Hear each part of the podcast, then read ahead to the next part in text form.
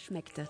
Als er satt und zufrieden war, erzählte er Frau Ahavsi vom Tod seines Vaters, von seinem Onkel und dass er nun allein in der Welt sein Glück suchen dürfe.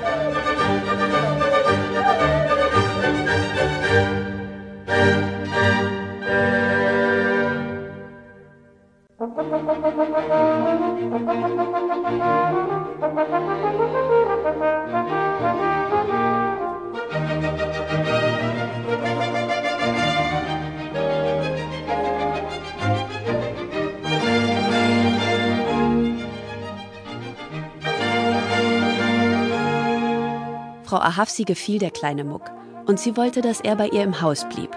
Sie hatte eine Aufgabe für ihn. Er sollte als Katzen- und Hundeaufpasser arbeiten, wenn Frau Ahavsi außer Haus war. Das gefiel Muck und er willigte ein. Er aß, was die Tiere aßen, konnte umsonst im Haus wohnen und am Ende jeden Monats sollte er zusätzlich ein paar Goldmünzen als Lohn bekommen. Das versprach ihm Frau Ahavsi. Die Arbeit war anfangs einfach. Meistens war Frau Ahavsi tagsüber irgendwo in der Stadt unterwegs. Doch mit der Zeit verloren die Tiere den Respekt vor Muck. Sobald Frau Ahavsi die große Haustür hinter sich geschlossen hatte, tobten die Hunde durchs Haus und jagten sich. Die Katzen sprangen wild über die kostbaren Möbel. Dabei ging allerhand kaputt. Der kleine Muck wollte seine Arbeit nicht verlieren und erzählte daher Frau Ahavsi nur das Allernötigste. Doch sie entdeckte die Schäden. So kam es, dass sie Muck für den Übeltäter hielt. Sie fauchen und bellen wegen dir, Muck. Was hast du nur wieder angerichtet? Sieh nur diese Unordnung im Haus. Das ist kaputt. Das. Das war ich nicht. Bei Allah. Das waren diese süßen Kätzchen. Schweig! Du wirst doch nicht meine Kätzlein und süßen Hündchen als Übeltäter bezichtigen wollen. Was bist du für ein übler Mensch? Aber ich habe wirklich nichts getan. Ich. Muck!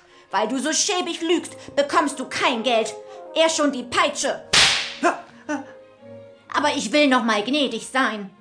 Muck hatte keine Chance, Frau Ahavsi begreiflich zu machen, dass sich ihre Kätzlein immer schrecklich benahmen, wenn sie selbst außer Haus war.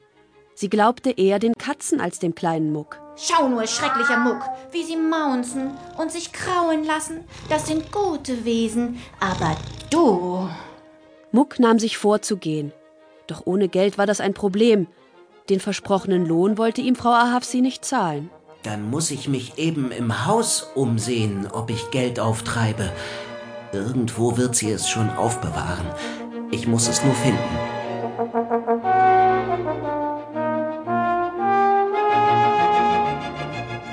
Aber so sehr Muck auch in jedem Zimmer nachschaute, er fand weder Geld noch etwas Brauchbares, das er hätte verwerten können. Eines Tages passierte etwas Wunderliches.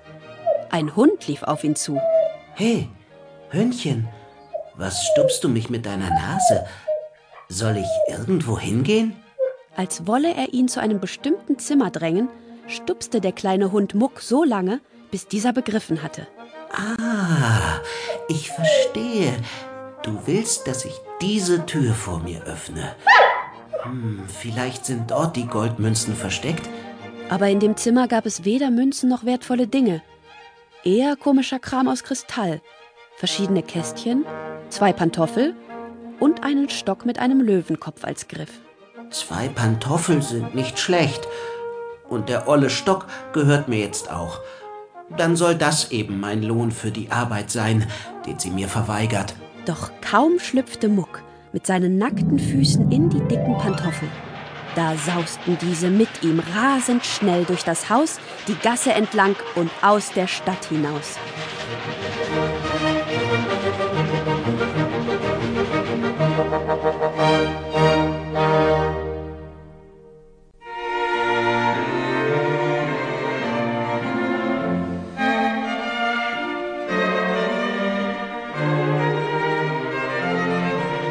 Muck lief und lief und lief, schneller als jedes Pferd. Aber Muck wusste nicht, wie er anhalten sollte. Er versuchte auf jede mögliche Weise stillzustehen. Es gelang ihm einfach nicht. Schon raste er durch die nächste Stadt, war blitzschnell hindurch und gelangte zur übernächsten und zur überübernächsten. Der kleine Muck wusste nicht, was er tun sollte. Wie konnte er stehen bleiben? Ihr seid schnell wie der Wind. Aber bitte, haltet an! Haltet an! Da hielten die Pantoffel an.